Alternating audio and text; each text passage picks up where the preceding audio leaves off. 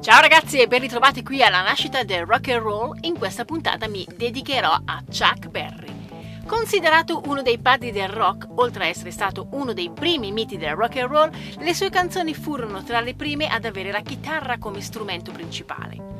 Berry, autore e interprete delle sue canzoni, è stato anche il primo ad utilizzare toni semplici e ironici, inserire nei suoi testi tematiche riguardanti gli adolescenti e la rivolta che li stava interessando in quegli anni. Non dobbiamo dimenticare che a quei tempi la musica aveva una forte influenza sulle generazioni teen. Barry è stato da sempre citato come fonte di ispirazione da più generazioni di chitarristi di diversi stili e la rivista Rolling Stone lo ha inserito al quinto posto nella lista dei 100 migliori artisti e al settimo in quella dei 100 migliori chitarristi. A lui è attribuita anche la cosiddetta duck walk o passo dell'anatra, quella caratteristica camminata eseguita mentre suonava la chitarra. Chuck nacque quartogenito in una famiglia composta da sei figli crebbe nel quartiere di St. Louis conosciuto come The Ville, una zona in cui all'epoca abitava gente del ceto medio. Suo padre era un imprenditore e un diacono della locale chiesa battista. La sua posizione sociale abbastanza agiata diede a Barry la possibilità di coltivare la sua passione per la musica già in giovane età. Riuscì a fare la sua prima esibizione pubblica nel 1941, quando ancora frequentava la Summer High School. Solo tre anni dopo, purtroppo, nel 1944, ancora studente, venne arrestato e incarcerato per rapina a mano armata, dopo aver rapinato tre negozi di Kansas City e rubato un'auto insieme ad un gruppo di amici. A proposito di questo spiacevole episodio, lo stesso Barry nella sua autobiografia racconta che la sua macchina si ruppe e che quindi fermò un'auto che passava di lì e la rubò puntando al conducente una pistola scarica e non funzionante. Barry venne immediatamente spedito al riformatorio. Nel maggio del 55, dietro raccomandazioni di Muddy Waters, Barry andò a Chicago per mettersi in contatto con Leonard Chess della Chess Records.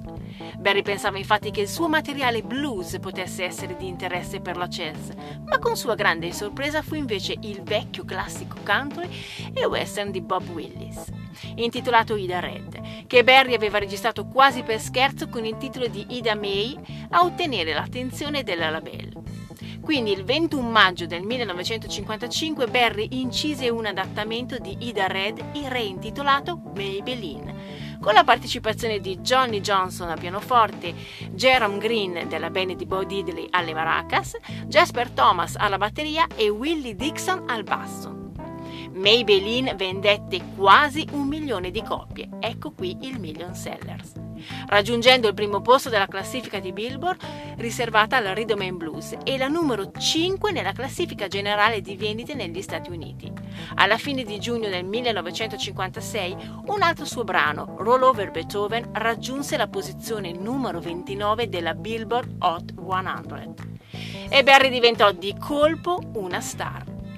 Lui e Carl Perkins diventarono amici e iniziarono ad andare in tour insieme.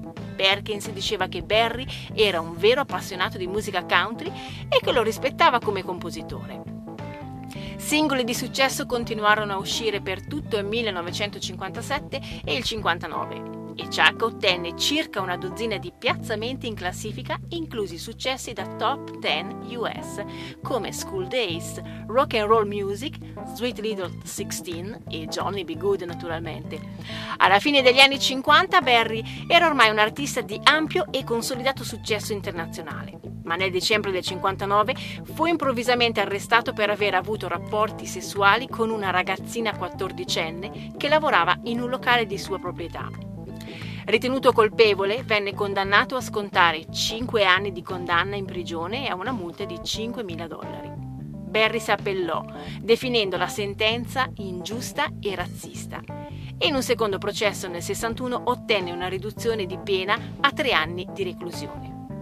Presto la sua popolarità cominciò a calare a causa dell'arresto e le sue vicende giudiziarie incisero non poco sulla vendita dei suoi dischi. Sembra un caso, forse non lo è, ma tra il 58 e il 59 il rock and roll viene colpito duramente. Presley parte per il militare, Little Richard si ritira in seminario, Jerry Lee Lewis ha dei guai con la moglie bambina, Buddy Holly muore in un incidente aereo e Bill Haley è considerato vecchio. Insomma, è con queste strane circostanze che il rock and roll muore per poi trasformarsi negli anni 60 con i nuovi suoni dei Beatles e di altri artisti che conosciamo benissimo. Ma noi dobbiamo ancora conoscere tutti quelli che ne hanno fatto parte, perciò state tranquilli che Katia Rock ne ha di materiale per creare nuove storie da ascoltare. Anzi, molte sono le band che riproducono quei suoni e vi invito ad ascoltare il mio programma K-Rock in onda su Rockabilly Radio-net oppure più comodamente su Mixcloud. Stay tuned, stay rock con Katia Rock.